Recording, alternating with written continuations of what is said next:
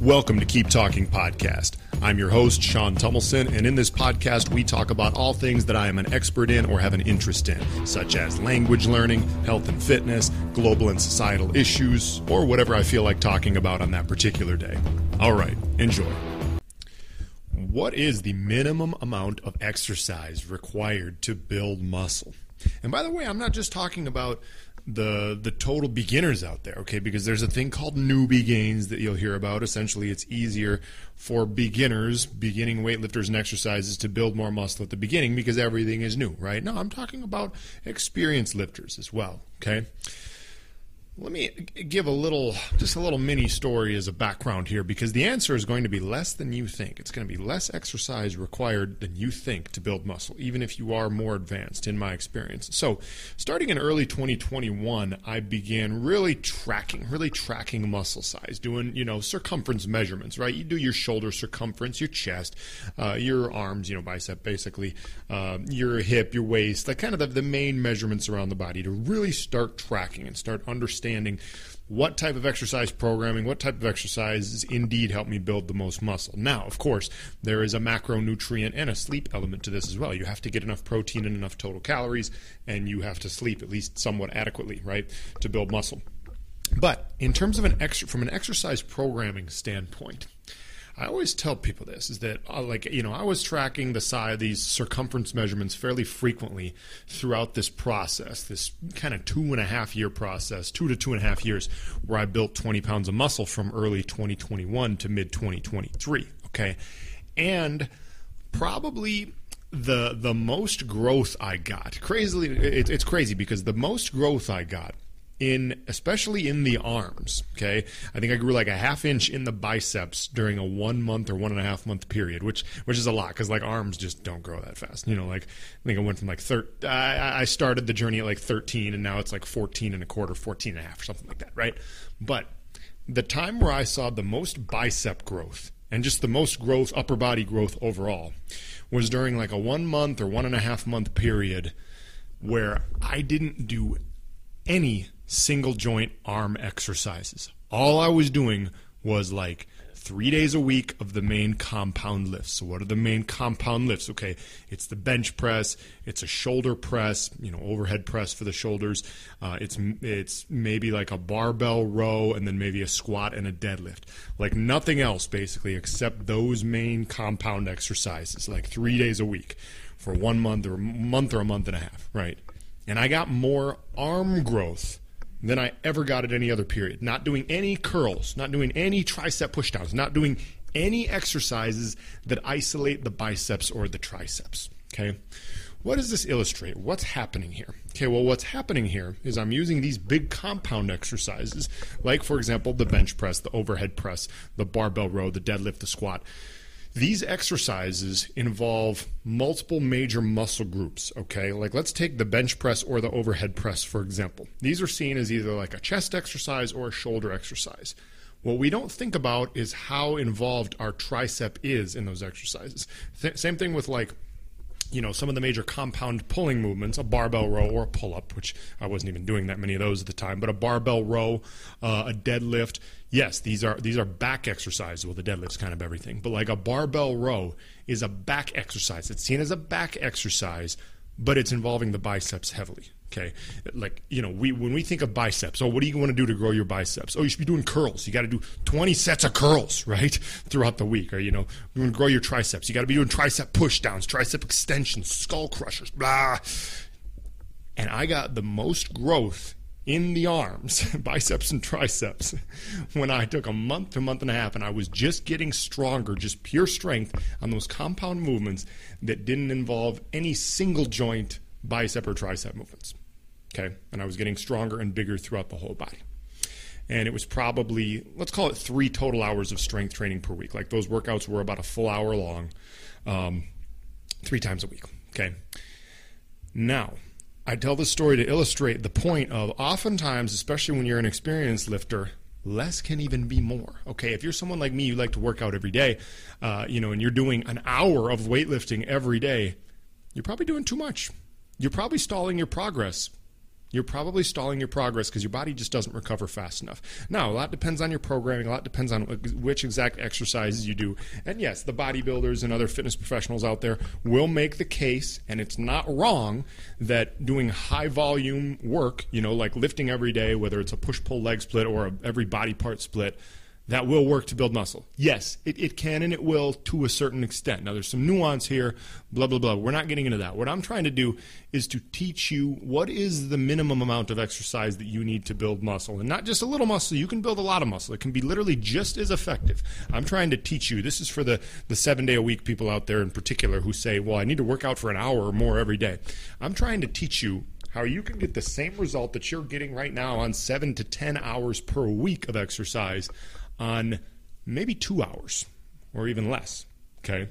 Now, if you want me to give you like the answer to what I think the minimum amount of exercise that it's going to take, even for more advanced lifters, to build muscle every week, I'll say about 100 minutes per week. Okay, 100, like between an hour and a half and two hours. I could break it down and say, like around 15 minutes a day. Yes, you heard that right. 15 minutes per day, seven days a week. Or I could break it down really into into two. I don't even think you need three. I mean, sometimes I'll recommend three, but like two heavy strength training workouts per week. Okay, and this is going to depend on what type of lifestyle you prefer and what your schedule's like. See, because there are people like me who just like to have a similar routine every day. Like I like to work out every day, so it would be weird for me to just like only work out twice a week for one hour or whatever, and then like not the other five days because it's like, well, no, I want it to be part of my daily routine. Like, wh- why is my daily routine different on certain days? You get my point? Like, I want to have the same amount of time allotted to different things in my day. That's just the type of person I am. Okay, maybe you're that type of person, but if you're not, and you're someone, especially if you're someone who doesn't even really like going to the gym or you know working out, a two day a week program can be awesome. The only thing with that is you do have to be consistent with it. Okay, and this is kind of the harder part too for some people. Where, where this, this episode is not about you know discipline and consistency. Okay, this episode is about what's optimal, and there can be, of course, a difference between what's optimal scientifically and what's optimal behaviorally. Okay, so a lot of this, how you want to break this down, would depend on your lifestyle and your behavioral tendencies. Okay, the other hard thing about trying to go to a gym you know, trying to do like 15 minute workouts once per day, or, you know, you know, one, or excuse me, a 15 minute workout every day is like most people aren't going to drive to a gym that's say 10 or 15 minutes from their house just to work out for 15 minutes. So that's another thing about it. But like, let's take away all a lot of these like you know behavioral lifestyle stuff, and let me just like break down why I say that around 100 minutes, honestly, like if it's 15 minutes a day, that's 105 minutes. If it's two workouts you know, if it's twice a week, I would go with about 50, five zero minutes. Um, you know, work it out to around 100 minutes per week. Between an hour and a half to two hours per week, per week is what I think you need to make, you know, the minimum amount you need to make really good strength and muscle gains. Okay. Now, why is this so much lower than what most people seem to think of? Because most people seem to think, oh, well, I need to maybe lift, you know, five or six days a week for like one hour or something like that, or at least 45 minutes, you know. But think about that like, okay, what really are you doing during all of the, you know, let's say you're doing six days per week. Let's say it's push pull legs, push pull legs, and then like seventh day you rest, like like Jesus told you to. I'm sorry, bad religious joke. But, um, you know, six days a week, push pull leg, then push pull leg. Okay, it's push day.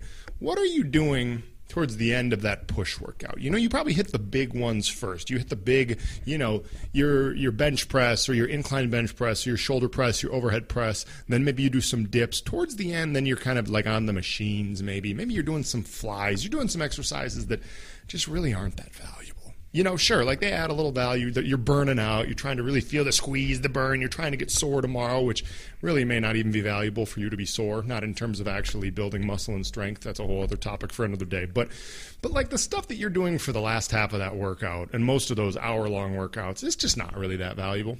You could cut it down to 20 to 30 minutes and you could do like the value that you would get, you would get 90 to 95% of the value, I bet, if you just did the first two to three big exercises, the major compound movements, and just skip the last three or four, depending on how many exercises you do. Just skip the last 30 minutes of your hour long workout. You get 90 to 95%, if not more, of the same value. Okay. And in some cases, like I said, you would even get more value because you're currently overtraining. All right. And the same thing applies to your pull workout and to your leg workout and everything like that.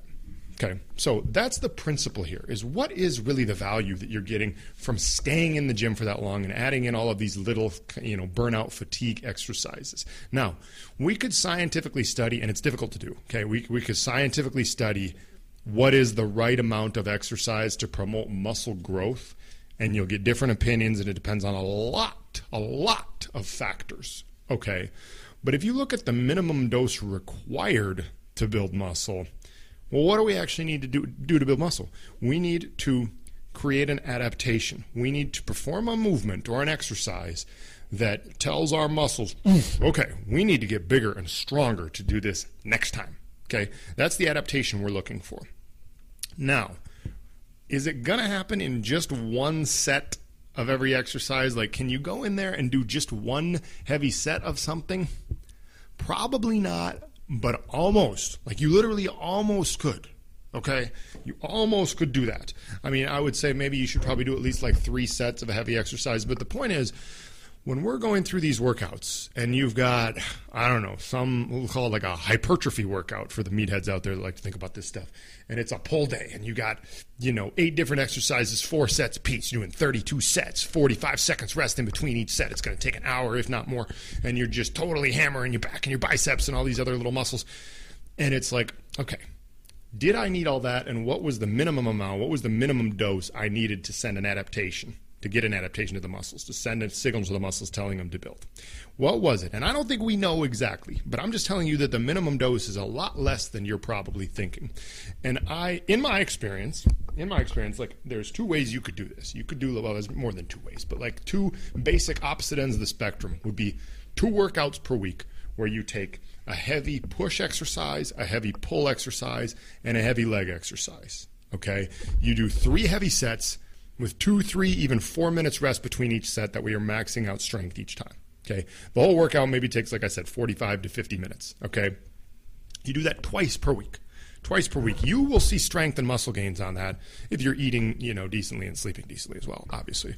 Or you could break it down into like a push pull legs thing, like six days a week, or, you know, like even like a seven day a week thing where you're doing, you know, let's like I said, like the two to three main push exercises, but skipping all those little, you know, uh, machine chest flies and you know the uh, tricep kickbacks and all these little things that really don't add that much value. Okay, and do 20 minutes six times a week or 15 minutes every day, something like that right? Does that make sense? There's several different ways that you could break it down, but really, in my opinion, the minimum dose is much less. The minimum dose to build muscle is much less than a lot of you are probably thinking, okay? So really keep that in mind if you're looking to be efficient with your fitness and with your life. All right.